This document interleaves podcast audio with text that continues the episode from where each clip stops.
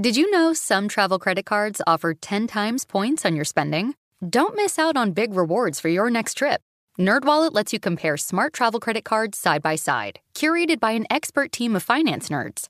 What could future you do with better travel rewards? A free flight? A room upgrade? Don't wait to make smart financial decisions.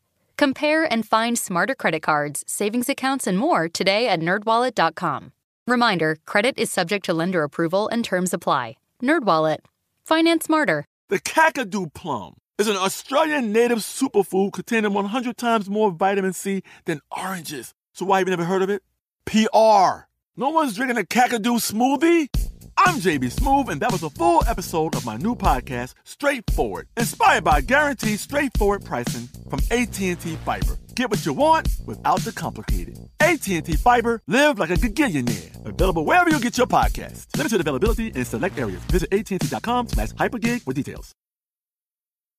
This is Amy Brown from Four Things with Amy Brown. Today, healthier is happening at CVS Health in more ways than you've ever seen. It's wellness destinations for seniors, including select locations with Oak Street Health and CVS Pharmacy. It's doctors, nurses, pharmacists, and everyone in between offering quality care and support virtually, in person, and on the phone. It's in home evaluations through Signify Health and meeting mental health needs through Aetna. And those are just a few of the ways that healthier is happening. To see more, visit cvshealth.com slash healthier happens together. CVS Pharmacy, Oak Street Health, CVS Specialty, Signify Health, and Aetna are part of CVS Health. Eligibility and services vary by location and individual. Top Thrill 2 is like no other course. Two 420 foot vertical speedways, three launches. All right, let's talk strategy. Copy that, driver. Go for maximum acceleration off the start. Measure that. You've got a short straightaway to push from 0 to 74 on the first vertical speedway. And what about the rollback? Rollback will set you up for an explosive reverse climb 420 feet in the sky so you reach zero G's and total weightlessness. 420 feet of straight up speed. Let's get it. Top Thrill 2, the world's tallest and fastest triple launch strata coaster. Get your tickets at cedarpoint.com. Welcome to Stuff to Blow Your Mind, a production of iHeartRadio.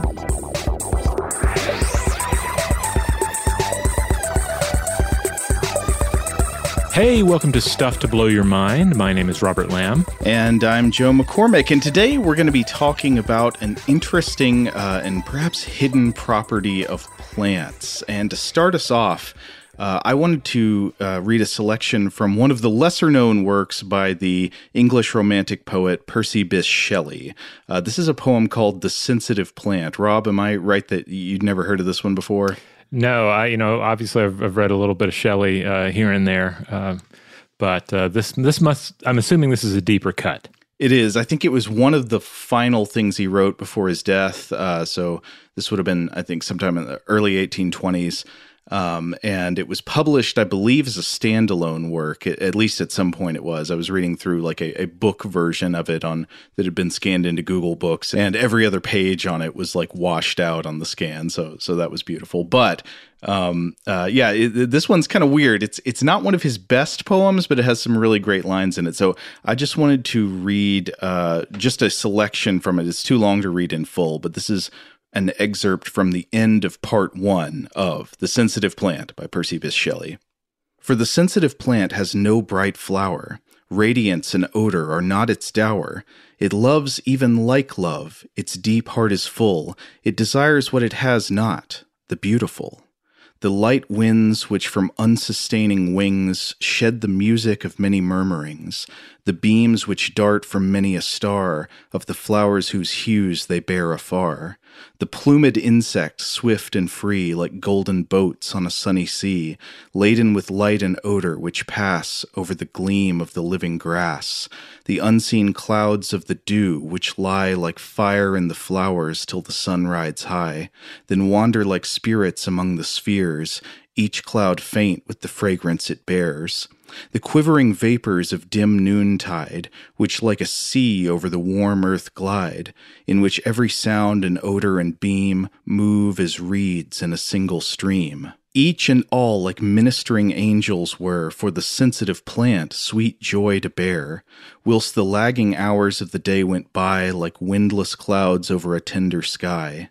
And when evening descended from heaven above, and the earth was all rest, and the air was all love, and delight, though less bright, was far more deep, and the day's veil fell from the world of sleep and the beasts and the birds and the insects were drowned in an ocean of dreams without a sound, whose waves never mark, though they ever impress, the light sand which paves it, consciousness. Only overhead the sweet nightingale ever sang more sweet as the day might fail, and snatches of its Elysian chant were mixed with the dreams of the sensitive plant. Oh, very nice. Yeah, I, so I don't think it's one of Percy's best poems. Like I was saying, the rhythm's a little too regular and sing-songy sometimes. Some of the rhymes mm-hmm. are a little obvious. You know, the rhyming love with above and all that. Oh but, yeah, you could you could imagine like a, a an, an, '80s uh, rap beat thrown in the background on yes. some of those. Or this could be a song like "Every Rose Has Its Thorn." You know, yeah. a, or a monster ballad. But uh, but there are also lines I really love: the dew which lies like fire in the flowers, and the nighttime as a as an ocean paved under with the sands of consciousness. But its aesthetic qualities aside, I think it's really interesting that Percy is suggesting in his unorthodox and emotionally charged view of the world that this particular plant, the sensitive plant, which is a species of plant, may somehow have a kind of humanity of its own, like a soul or a mind, or, as I believe he implies later in the poem, an afterlife. So you might wonder why would he say that about this species of plant, which he acknowledges is not a particularly beautiful flower. It's it's a mimosa, so it's got a little uh, pink puffball kind of thing. Well, I, I think the answer uh, is actually tied to some of the biological qualities of the sensitive plant as a species. So, the sensitive plant is one of the many names of Mimosa pudica. Pudica being Latin for chaste or modest, shamefaced, or bashful. And this is a flowering plant in the family Fabaceae, which is the pea or legume family, which means yes, this plant is a cousin of the common bean. So we are we are dealing in bean kin today. We're getting into into supernatural territory then. Oh, basically. Oh boy. Mimosa pudica is native to South and Central America and the Caribbean, uh, though since transatlantic contact, it has spread to all other parts of the world. I think it's pervasive throughout the tropics.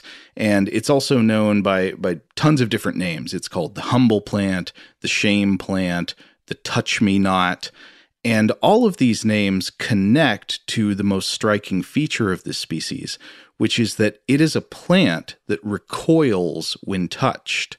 And uh, th- this is one of a handful of examples of rapid movement in the plant kingdom, movement on the time scale that we would normally associate only with animals. So, if you want to picture it, the sensitive plant is a, a spiny little shrub that grows uh, up to about a foot off the ground.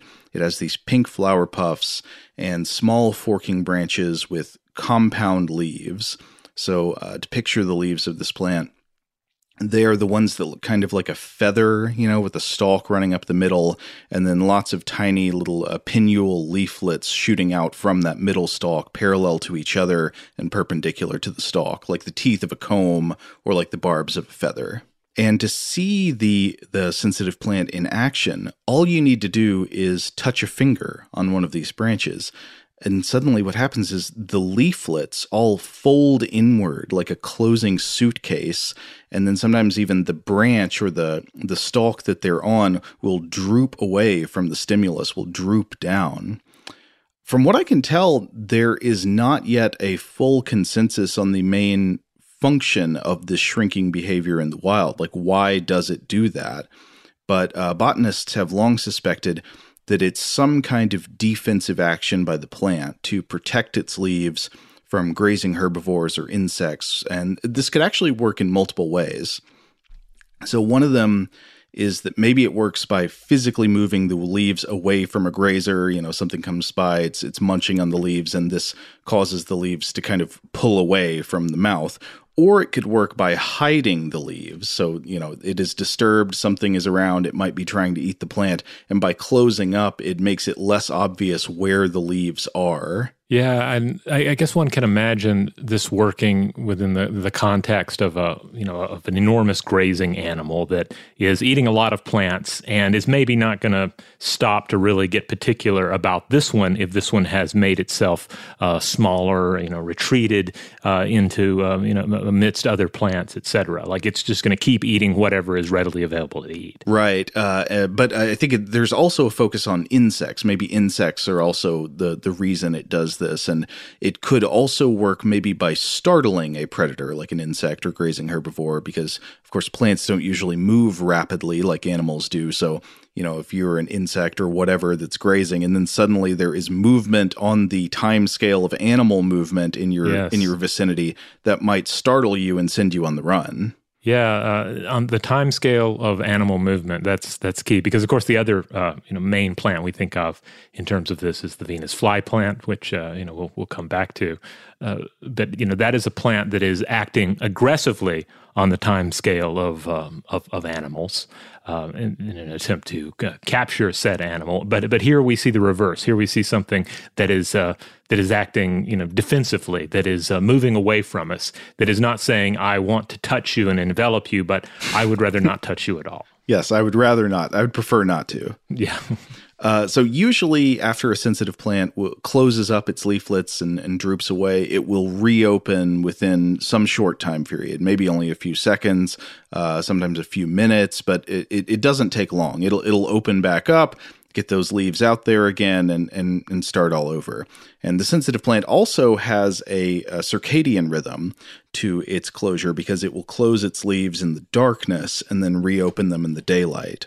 Now, I found a wonderful post on JSTOR Daily uh, by Rebecca Friedel about the history of Mimosa pudica, and also a similar old world plant called Biophytum sensitivum, which is actually not a close relative of, of the sensitive plant, but does almost exactly the same thing with its leaves. So it looks like this would be a case of convergent evolution.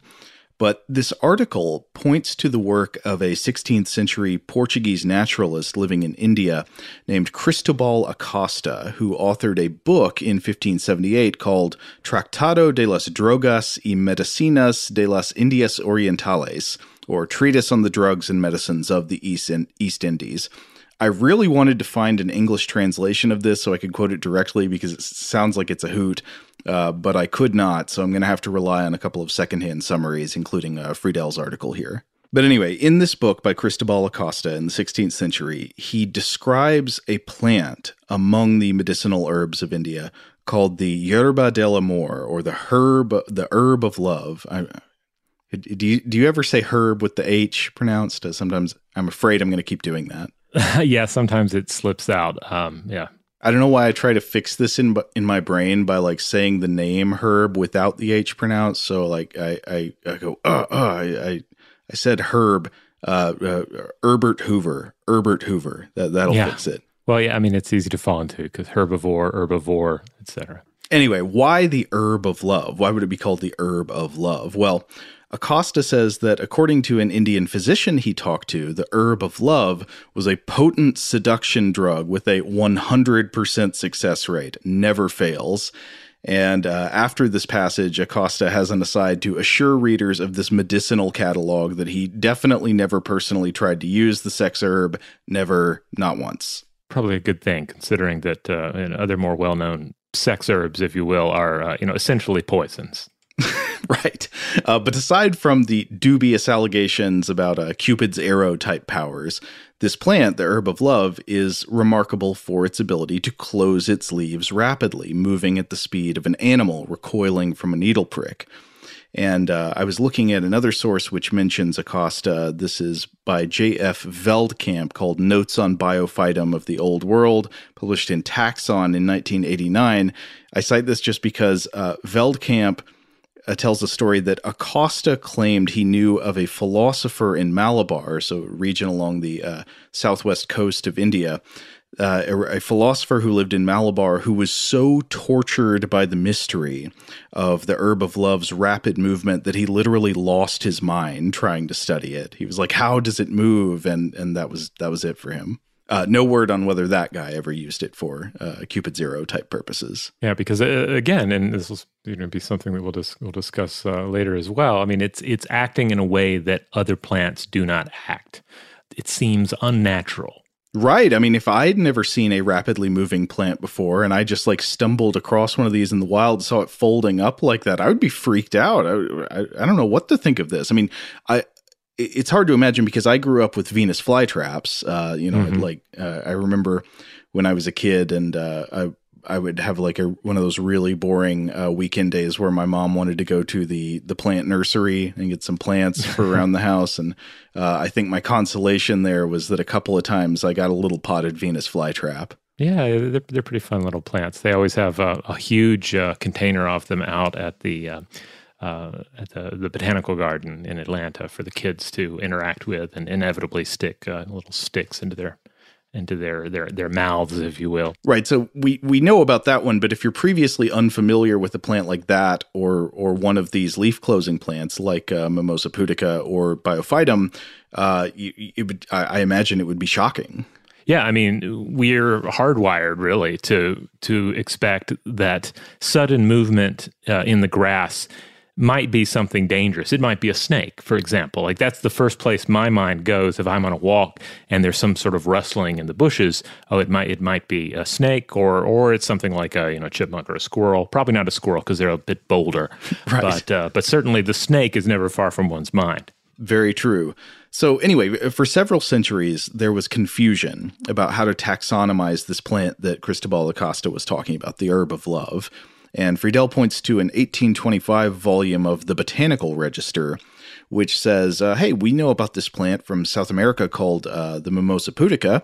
It, it, does that leaf shutting thing. So maybe this herb of love that Acosta is talking about in India in the 16th century is actually the same plant. Uh, after all, it, it does seem that pretty quickly after transatlantic contact, the mimosa spread uh, all around the globe. But now that doesn't seem to be the case. Botanists are pretty clear that the herb of love was actually this other species I mentioned a minute ago, Biophytum sensitivum. And uh, Friedel writes, this was funny, quote, perhaps the erotic claims Acosta made so enthralled some that they failed to turn the page to the next entry on Yerba mimosa, a likely description of the actual Mimosa pudica. Hmm. Do your homework, guys. Come on. but anyway, I, I, was thinking about this mechanism. So immediately when I see a plant with rapid movement like this, the leaf closing behavior, I wonder how on earth does it do that? Because of course we can move rapidly, but we can only do that because we have a nervous system and a muscular skeletal system, you know, muscles. Plants don't have either one. There are no muscles in a plant. So what mechanism could a plant use to contract on the order of seconds? Well, scientists have actually figured out the answer to this one. The types of movement on display in the sensitive plant and other rapid moving plants like the Venus flytrap are known as seismonastic movements. And these are an example of a bigger category of nastic movements, which can be defined by their difference from another type of plant movement called tropisms. Now, tropisms, I think we've all seen in action. Uh, you, you, know what this is if you've ever had houseplants. A tropism is growth in a specific direction based on an external stimulus. So, plants will grow toward a light source. In fact, right in front of me right now, I have a potted plant here on my desk. And over time, its leaves all start reaching out for the lamp next to it until I turn the pot around, and then gradually they all start to hook back in the opposite direction. And uh, and it just now struck me for the first time that might sound kind of cruel, like I'm toying with it, but I really don't think the plant's feelings are hurt. Another example of this would be uh, trees seen to grow around uh, power lines. Sure, yeah. So plants can grow in different directions, responding to objects or, or stimuli in their environments.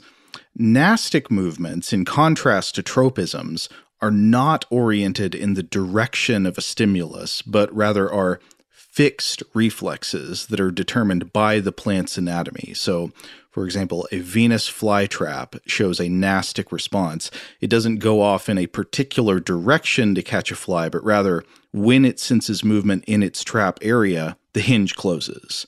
So it has a, a predetermined, a directionally predetermined movement that is in keeping with the uh, plant's anatomy, not in an adaptable uh, direction.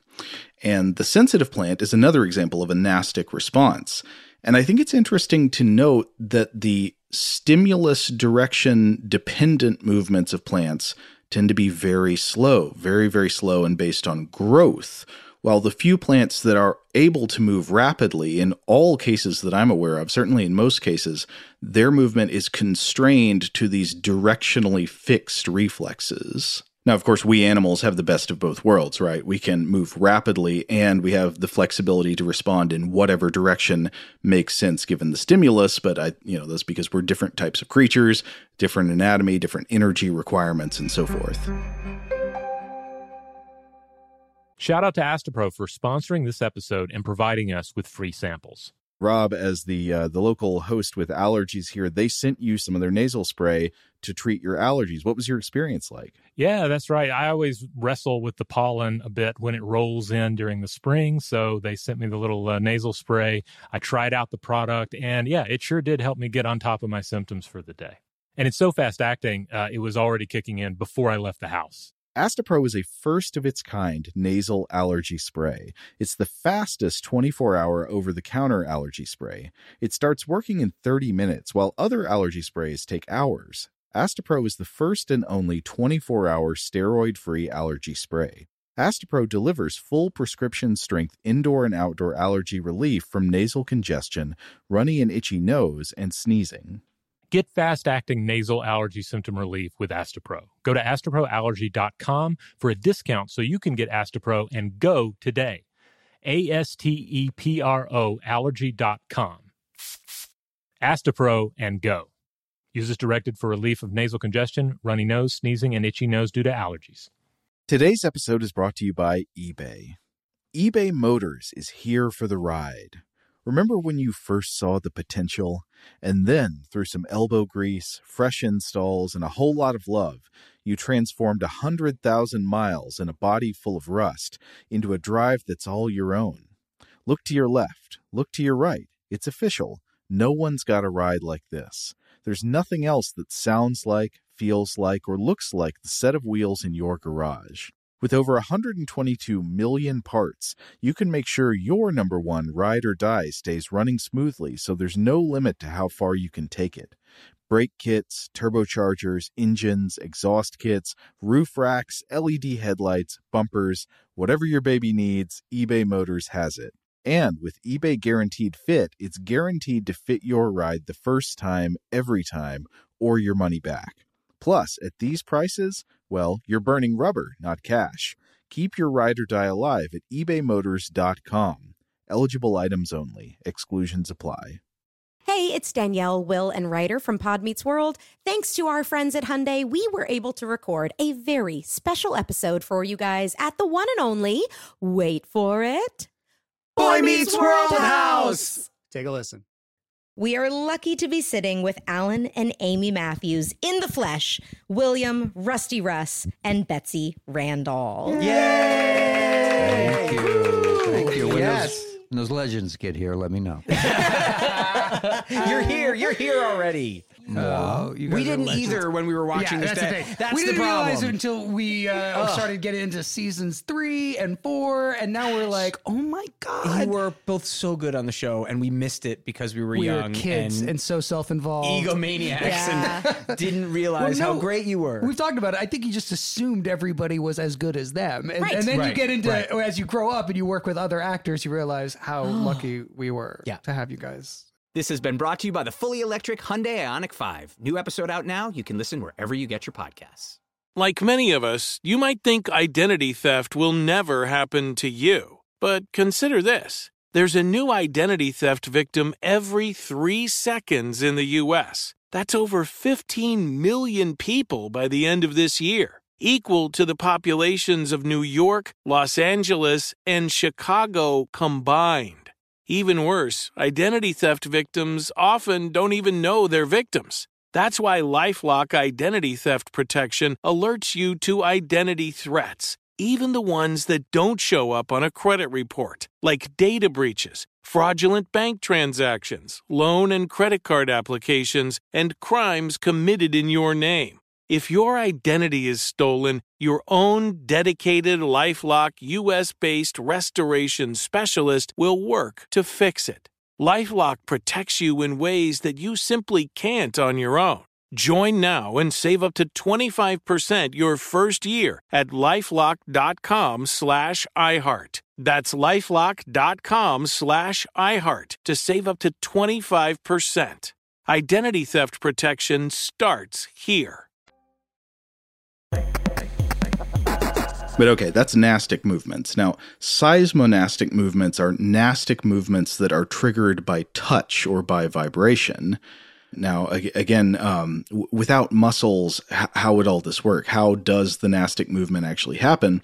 Well, here we come to a really excellent new word I learned. The word is turgor, spelled T U R G O R. Uh, it's a good like a leather diaper barbarian name, uh, but it also it is a name for something that happens within plants. It's related to the word turgid or turgidity, uh, and so within plants there is a principle called turgor pressure. And one simple way to think about turgor pressure is that it is like water pressure inside a plant. Uh, so you think about the difference between a wilted flower baking dry in the sun, you know, it's parched and you see it drooping over. And then you think about what that flower does after you water it. If things go well, usually you give a wilted plant water and its leaves and stems stop sagging and they become rigid again. It stands straight up. The, you know, the, it's, it's almost like it's inflated like a balloon. Yeah, and in some plants, it's it's it's amazing the the, the difference just a, a, quick watering can can have. Uh, we have a, a lemon balm, uh, and uh, I, I, always find that that one among our plants is the first to just immediately seem to give up the ghost and start wilting away. Uh, but then you know you give it enough water and it's just back, uh, just uh, you know, bushy and full of life as ever. Totally. In fact, you might have even observed this not with live plants, but uh, uh, giving some veggies in the kitchen a soak or even just a wash. This is a good trick for resurrecting what appear to be wilted salad greens that are past their prime. You might think, ah, they're no good. You know, you got to toss them. You would be surprised how salvageable some greens are after a soak in cold water. Really, like uh, like spinach. This works with spinach. I don't know if I ever tried it on spinach, but I've tried it on other types of greens, like you know arugula and things okay. like that that are. Uh, uh, you know, they're starting not not like if they're getting slimy, you know, but if right, they're just like they're clearly they're getting desiccated and wilted. It looks like oh these are going to be no good. Soak them in some cold water; they might come back to life and be crisp again. Okay, uh, I didn't know about this trick, but now I uh, I will have to try this sometime. But anyway, so turgor pressure is when a plant's cells are swollen with water, so that in the inside of the cells within the plasma membrane. Uh, the water pressure is actually pushing out against the cell wall. And so when turgor pressure is high, the plant is said to be turgid. And so, to come back to the sensitive plant, when the leaves are touched or disturbed, an electrochemical chain reaction is set off. You know, it's sensed by cells in the leaves, and then it, it sets off this electrochemical chain reaction that eventually ends in water gushing out from so called motor cells at the base of the leaflets that were previously turgid. So, the sudden loss of turgor pressure, the, the cells purging their water contents, causes the leaflet to move, basically to collapse at its hinge, and this is known as turgor movement. So, in, in, in a strange way, you can think about it like the plant moving by causing itself to very selectively and rapidly wilt like a parched plant. Then, over the course of the following minutes, turgor pressure can be restored and the leaves uh, go rigid again and they go back to their extended state. But to come to the next thing, uh, even more astonishing than the plant's ability to behave physically in ways that seem more at home in animals with muscles is potential evidence that the Mimosa pudica may also, in a qualified sense, behave mentally in ways that seem more at home in animals with brains. Uh, specifically, there has been research arguing that this plant, an organism entirely without a brain or without a nervous system, actually has its own rudimentary form of memory. And uh, we'll talk about one of the studies allegedly showing this in a minute. But uh, first, I thought it might be good to spend a few minutes disentangling concepts about the alleged mental or cognitive properties of plants, because I think once you get into this area, you run uh, a whole gamut of different types of claims of extremely uh, uh, variable evidential backing. Yeah, and you also get into into, into areas of confusion over like what constitutes uh, you know animal intelligence and human intelligence and so Yeah. forth. So uh, I thought it might be helpful to sort through some sort of general ideas regarding the nature of plants. In Western thought, uh, fourth century BCE uh, thinker Aristotle, of course, casts a long shadow, and he wrote that plants have a vegetative soul or uh, to threptikon, which I believe just means the vegetable soul, not to be confused with To Mega Therion, which means the great beast in Greek, and is of course a uh, uh, uh, a Celtic Frost album. Um, but uh, but I, I couldn't help but think of that when I was reading about two uh, Threpticon. Yeah, a lot of these. Uh, well, so there were people in like the 19th century and stuff who were very interested in the sensitive plant, and I think a lot of them made references back to Aristotle. They're Mm. like, "Is this is what Aristotle was talking about? Plants have a soul; they can feel." Right, but but of course, it, yes and no, right? Because there are two important things to keep in mind about all of it. First of all, he attributes nourishment and reproduction to the plant soul, and we have to remember that the Greek notion of a soul or a suka is rather different than modern or even early Christian notions of a soul. We're not talking about like an inner ghost person that moves on and has an afterlife, that sort of thing. Hmm. This would be more like the concept of a mind, or like, or, or would it be like the idea of an animating breath? There are a lot of different ideas of of things that get translated into English as soul from the ancient world. Yeah, uh, I was reading about this in uh, an excellent paper that I, I will probably continue to refer to in this series by uh, Michael Marder from 2012 in Plant Signal Behavior titled Plant Intentionality and the Phenomenological Framework of Plant Intelligence. And in this, he writes that the, the soul in this context, in Aristotle's context, uh, is, quote, a set of active capacities of an organism, not an invisible entity connected to the divine.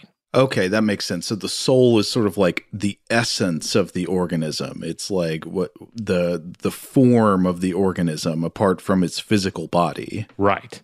And while the vegetative soul here is defined by nourishment and reproduction, animals and humans additionally have capacities of sensation and rational thought added atop these baser soul characteristics. Now, I think an interesting division there is that uh, so it's attributing uh, animals and humans with sensation and rational thought. I think a lot of people have made some what seem to me to be pretty um, spurious claims about evidence for rational thought in plants, but I'd say it's completely uncontroversial that plants experience a form of sensation. They can gather Yeah. information about their environment, and they do constantly. Yeah. But in Aristotle's hierarchy, you have basically you have animals and then you have plants and you have minerals. Uh, and there's also this added caveat that aspects of the vegetative soul continue on into forms that follow, um, which which might not be all that helpful in, in what we're thinking about here, but perhaps bears mentioning. Now, uh, Aristotle's shadow again is long, and we see his ideas carried on into medieval Europe. Uh, 13th century CE thinker Thomas Aquinas wrote in Summa Theology that, quote, the very fact that the acts of the vegetative soul do not obey reason shows that they rank lowest. Lowest, lower than minerals, or was he was he Well, I excluding not, minerals? not lower than minerals, but I think he was talking in reference to animals and, and, of course, humans. Yeah. Now, one thing that uh, that Marder points out is that while the Aristotle view here, uh, you know, it kind of views plants as baser and that they're only carrying out nourishment and reproduction. But uh, he writes that that's that's actually it's actually quite impressive within the modern context of uh, certainly plant intelligence research because these impulses, nourishment and reproduction, quote, entail complex decisions related to the availability of resources. Now that's interesting because that could be on one on one hand very true, but also could easily be misinterpreted to to lead people to unjustified conclusions. And I want to get into a little more disentangling on concepts in a minute here, but uh, yeah, flag that. Yes. Uh, Marder also adds, quote, additionally, plants express almost all known neurotransmitters, confirming the extension of to threptikon well beyond the activities Aristotle and his followers allotted to them. Hence, the lines of demarcation between the higher and the lower capacities, between consciousness and non consciousness, and, by implication, between biological regna are not as rigid as classical thinkers believed. Mm. And there are a few other strains of more modern thought that Marder shares. He points out that uh, uh, according to late 18th and early 19th century German philosopher uh, uh, Hegel, plants are passive, they have negative selfhood, and they lack, quote, an uh, organismic whole. Okay. I don't know what that means, but that's Hegel. Yeah, not a not a plant fan.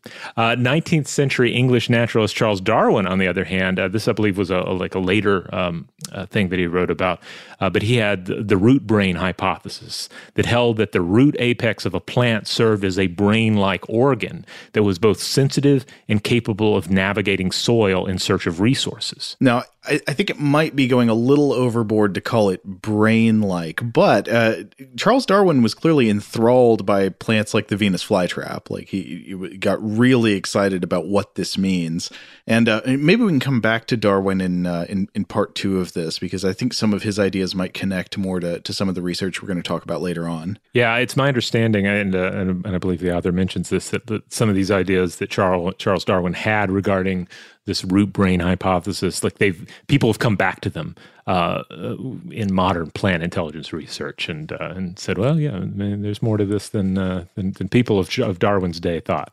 Then there's also a 19th century German philosopher Friedrich Nietzsche, who is very much, I believe, uh, inspired by Darwin in this, uh, wrote that a, a, plant's nourishment and growth are expressions of its will to power, or the, the Willensmacht, uh, which he identifies as the core driving force behind human beings.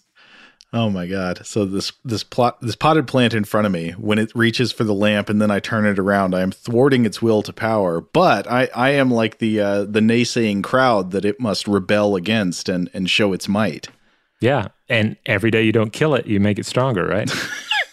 Now, um, in Eastern thought, there are, of course, strong traditions of all of this, uh, as discussed in, um, um, among other many sources, uh, in Richard Nisbett's uh, The Geography of Thought.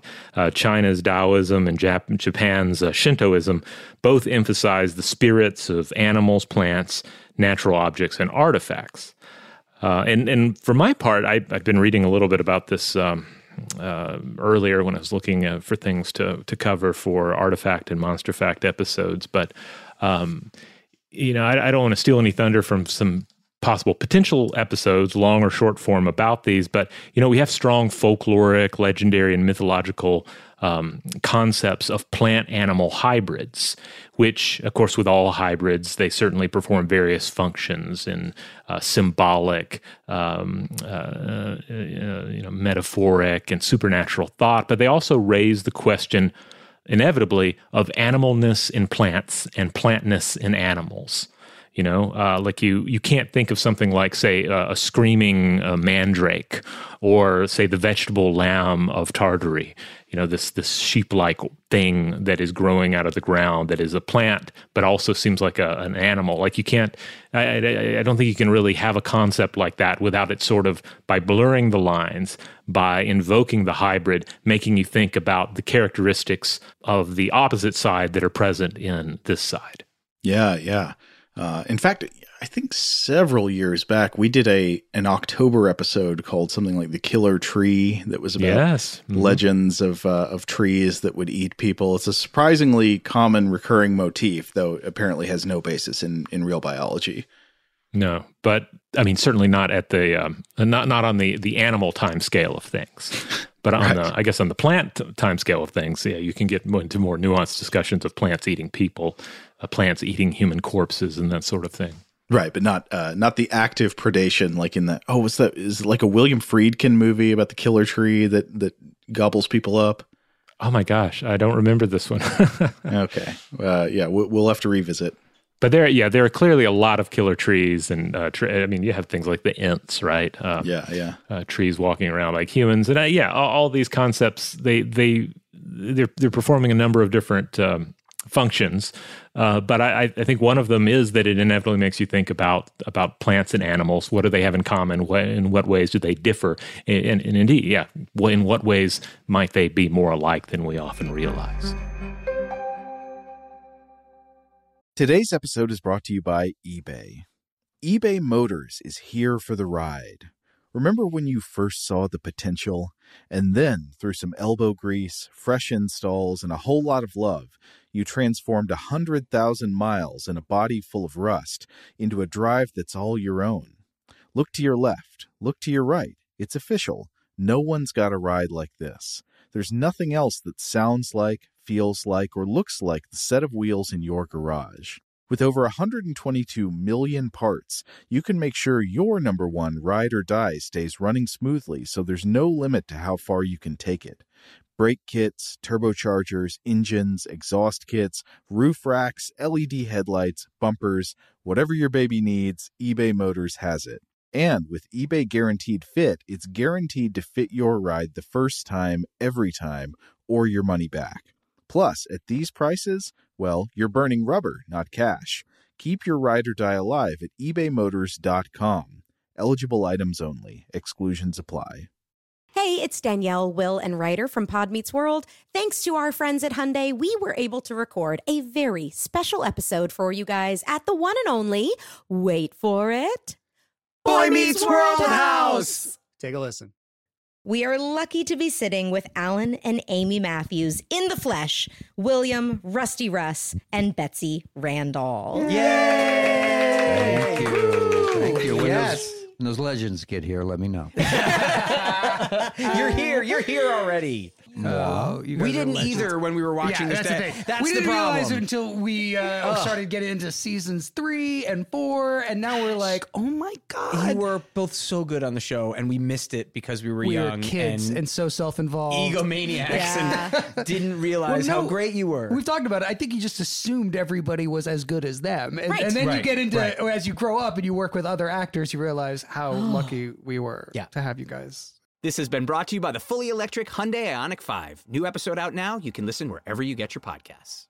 Top Thrill 2 is like no other course. Two 420 foot vertical speedways, three launches. All right, let's talk strategy. Copy that, driver. Go for maximum acceleration off the start. Roger that. You've got a short straightaway to push from 0 to 74 on the first vertical speedway. And what about the rollback? Rollback will set you up for an explosive reverse climb 420 feet in the sky so you reach 0 G's and total weightlessness. 420 feet of straight up speed. Let's get it. Top Thrill 2, the world's tallest and fastest triple launch strata coaster. Get your tickets at cedarpoint.com. If a new house is on your wish list in the next five years, grow your savings faster and experience your dreams with an Ohio Homebuyer Plus account from Kemba Financial Credit Union. A savings account specifically designed to save for a new home where you can earn 7% APY, a $500 matching bonus, and a $1,500 mortgage closing cost credit. Learn more at Kemba.org. Offer expires March 31st, 2025. APY equals annual percentage yield. Restrictions apply. NMLS 292230. Equal housing lender. Federally insured by NCUA.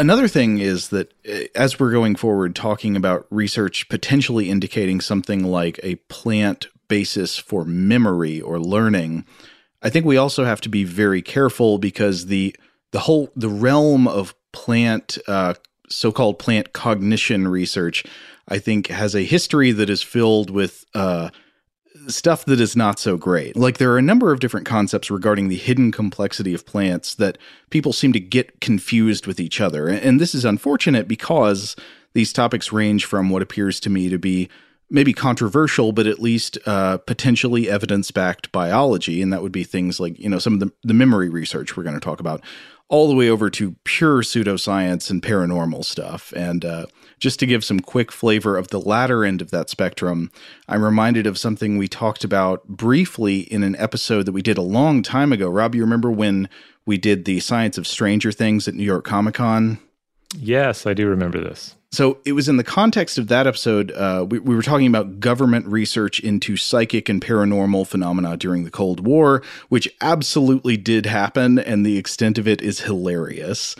Uh, but uh, I read a couple of whole books about this. One, uh, uh, of course, one if you want a quick read that's very funny is "The Men Who Stare at Ghosts" by Jon Ronson. But also, uh, there was a book by Annie Jacobsen that was a big, complete sort of history of the Stanford Research Institute and all of these paranormal government research projects that were fueled by Cold War paranoia, but looked into th- they looked into things like remote viewing and and and uh, telekinesis and stuff like that. And uh, unfortunately, uh, I think uh, a lot of that was just uh, was just tricks and poorly designed experiments. But but but one brief episode from this.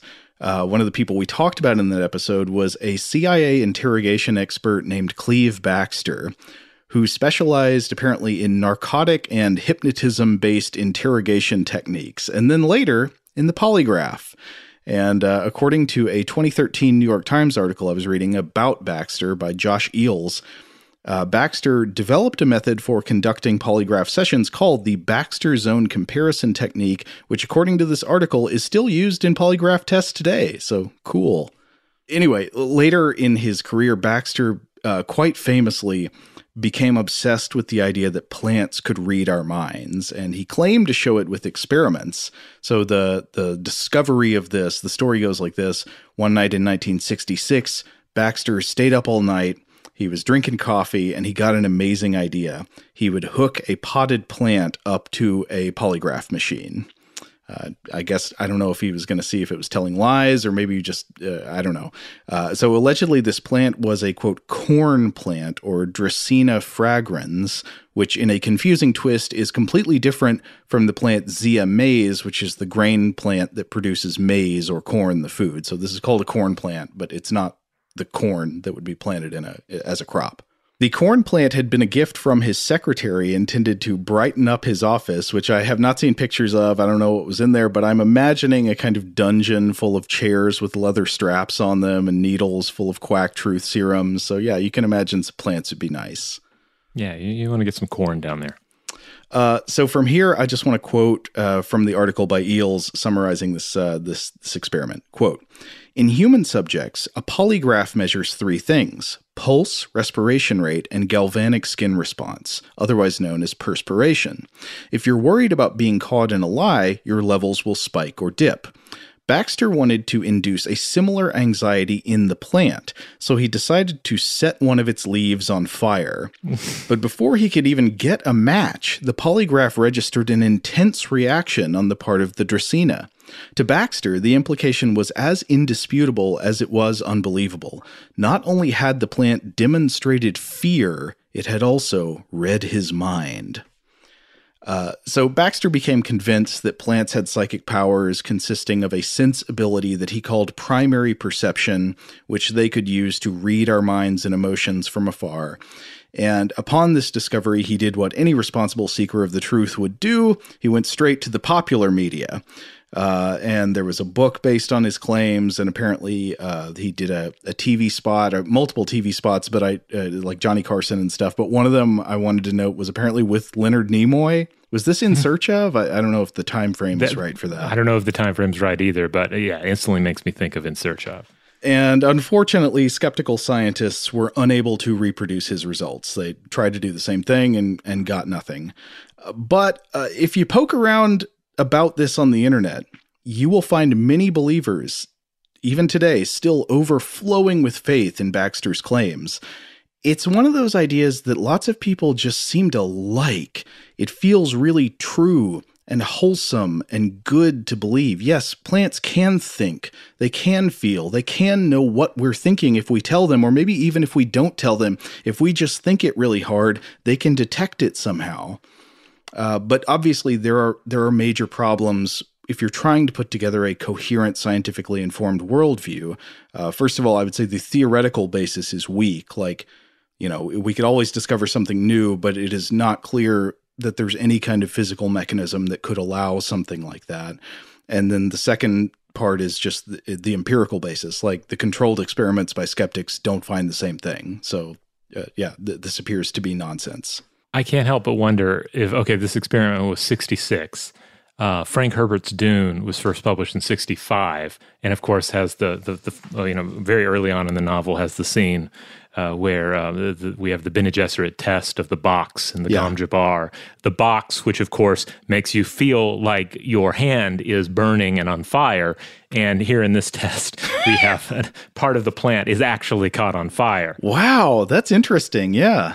Uh, yeah, and the box is supposedly a kind of polygraph of its own. Yeah, yeah, yeah, yeah. And of course, you have the Bene Gesserit, yeah, uh, uh, you know, truth sayers and so forth. Though I think in, in our episode on that, uh, did we both come to the conclusion that we think that the real power is the box actually does nothing and it's just all in, it's all the Reverend Mother, like she's the real test? Yeah, I think it's ultimately unknown, but we did. I think we we both liked that idea the most. Yeah, yeah. it felt the most uh, Herberty of the ideas. It's just a prop.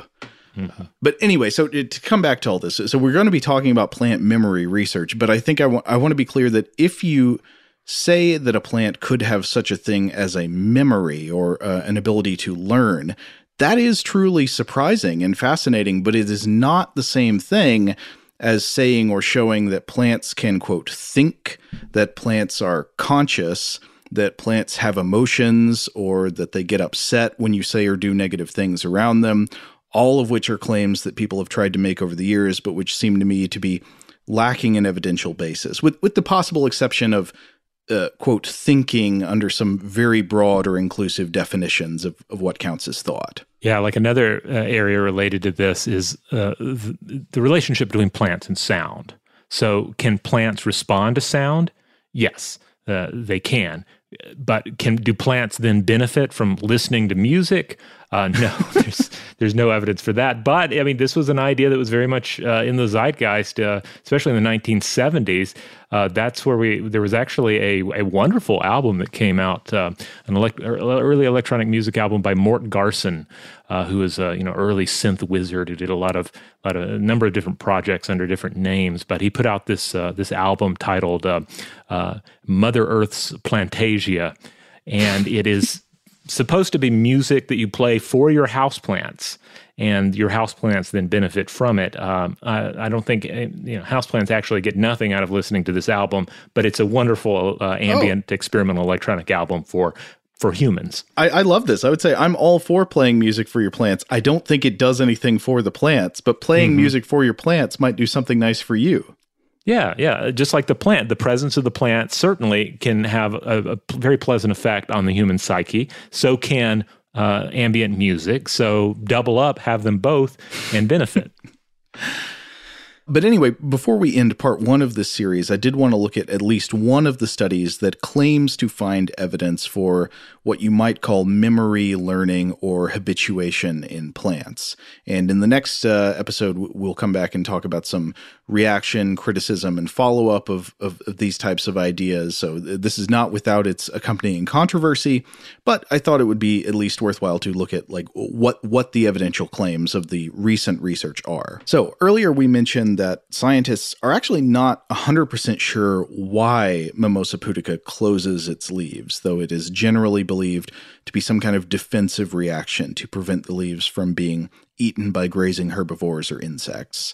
So, if that's the case, you might wonder, well, why don't the plants just keep their leaves folded up all the time? Then they'd be protected always. Why do they have to do it rapidly, suddenly? Uh, well, because if they were to keep their leaves closed all the time, the plant would be drastically reducing its ability to collect sunlight and feed through photosynthesis. And this is the classic risk reward paradigm that we know well with all kinds of animals. You, you have a small prey animal that might be much safer if it stays in its cozy little burrow all day. But if it never leaves, it foregoes opportunities to get food. It needs to go out to do the things it, it must do to sustain its life cycle and reproduce. So it's got to find food, it's got to find mates, and you know, you're not going to get that just sitting in your hole. And you could say the same is true for this plant. So, the evolutionary logic that drives the folding behavior of the leaves in the sensitive plant will reward the folding in scenarios where it actually protects the leaf from predation, but it will punish unnecessary folding, which wastes precious opportunities to harvest the sunlight. And we've already seen a couple of demonstrations of this balance. One is that the leaves tend to fold at nighttime when there's no point in being exposed because there's no sunlight to absorb. And another is that once the leaves close in response to a seismic stimulus, they reopen again, usually within a few minutes. They're ready to get back to the buffet. But to continue the logic of this risk reward balance, it would also obviously benefit the plant if it had a mechanism for discriminating between a potentially dangerous seismic stimulus and a harmless one. And you can imagine scenarios in the wild where plants are repeatedly shaken in some way or subjected to physical contact with objects in the environment, maybe by wind or something, uh, in a way that is not actually a threat to the plant, where closing the leaflets every time that happened would be pointless and harmful to survival. So, do these plants have a mechanism that allows them to discriminate like that? And according to this following study, it looks like maybe they do. So, this was a study published in Oecologia in 2014 by Monica Gagliano, uh, Michael Renton, Marshall uh, Depczynski, and Stefano Mancuso, called Experience Teaches Plants to Learn Faster and Forget Slower in Environments Where It Matters. So the authors write in their abstract quote, the nervous system of animals serves the acquisition, memorization, and recollection of information. Like animals, plants also acquire a huge amount of information from their environment, yet their capacity to memorize and organize learned behavioral responses has not been demonstrated. In Mimosa pudica, the sensitive plant, the defensive leaf folding behavior in response to repeated physical disturbance exhibits clear habituation, suggesting some elementary form of learning. So, how do they actually demonstrate this? Well, they did a, a series of experiments, but uh, uh, one of their models is they took potted specimens of Mimosa pudica and they mounted them on this contraption that would repeatedly drop the potted plant a distance of 15 centimeters onto a padded surface. And these drops were organized into repeated sessions of multiple exposures. And sure enough, uh, the plants, after they were repeatedly exposed to the same 15 centimeter drop, started reopening their leaves more quickly and eventually started ignoring the stimulus more or less entirely, just keeping their leaves open during a drop.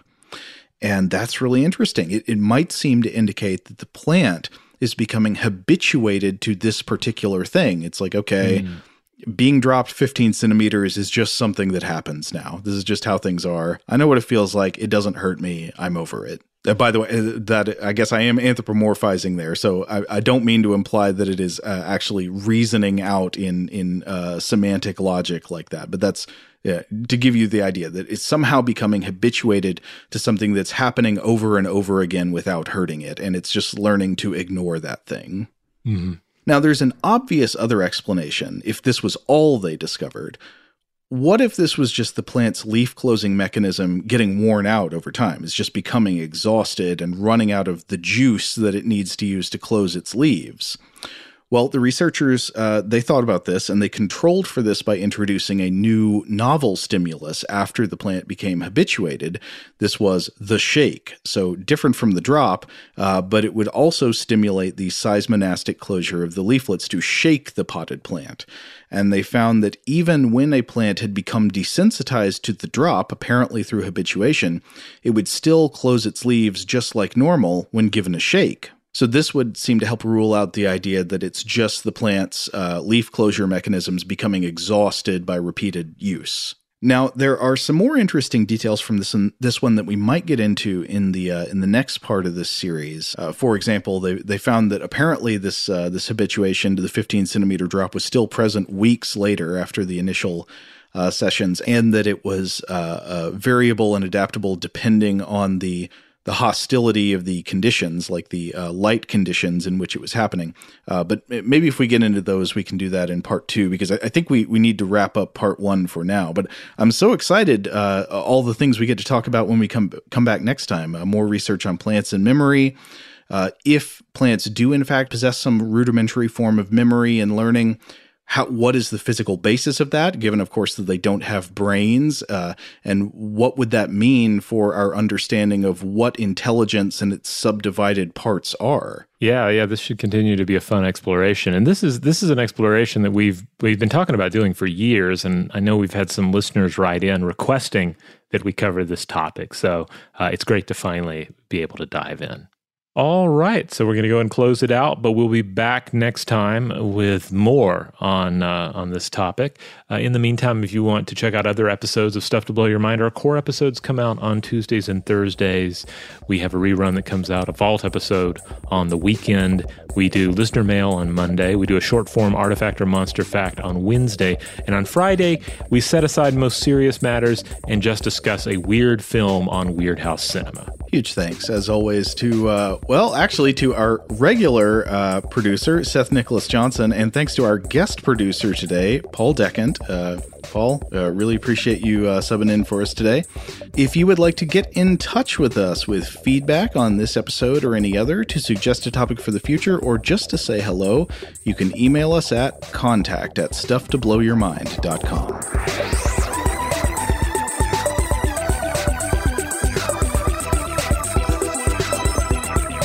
Stuff to Blow Your Mind is a production of iHeartRadio. For more podcasts from iHeartRadio, visit the iHeartRadio app, Apple Podcasts, or wherever you listen to your favorite shows.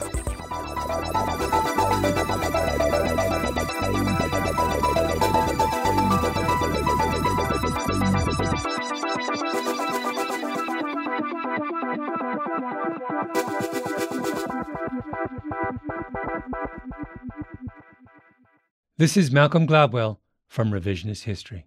eBay Motors is here for the ride. With some elbow grease, fresh installs, and a whole lot of love, you transformed a 100,000 miles and a body full of rust into a drive that's all your own. Brake kits, LED headlights, whatever you need, eBay Motors has it. And with eBay Guaranteed Fit, it's guaranteed to fit your ride the first time, every time, or your money back. Plus, at these prices, you're burning rubber, not cash. Keep your ride or die alive at ebaymotors.com. Eligible items only, exclusions apply. There's no distance too far for the perfect trip. Hi, checking in for. Or the perfect table. Hey, where are you? Coming! And when you get access to Resy Priority Notify with your Amex Platinum card. Hey, this looks amazing! I'm so glad you made it and travel benefits at fine hotels and resorts booked through Amex Travel, it's worth the trip. That's the powerful backing of American Express. Terms apply. Learn more at americanexpress.com slash with Amex. Rev up your thrills this summer at Cedar Point on the all-new Top Thrill 2. Drive the sky on the world's tallest and fastest triple-launch vertical speedway. And now, for a limited time, get more Cedar Point fun for less with our limited time bundle for just $49.99. Get admission parking, and all day drinks for one low price. But you better hurry because this bundle won't last long. Save now at cedarpoint.com. Open a limited time 11 month certificate at Kemba Financial Credit Union. At 5.25% APY, it's more than triple the national average, plus, it's a safe and secure way to grow your money. Visit your local branch or kemba.org slash CD for details. Offer expires May 31st, 2024. APY equals annual percentage yield. Restrictions apply. $500 minimum and $250,000 maximum deposit. Advantage status required. Comparison based on Bankrate average. Federally insured by NCUA.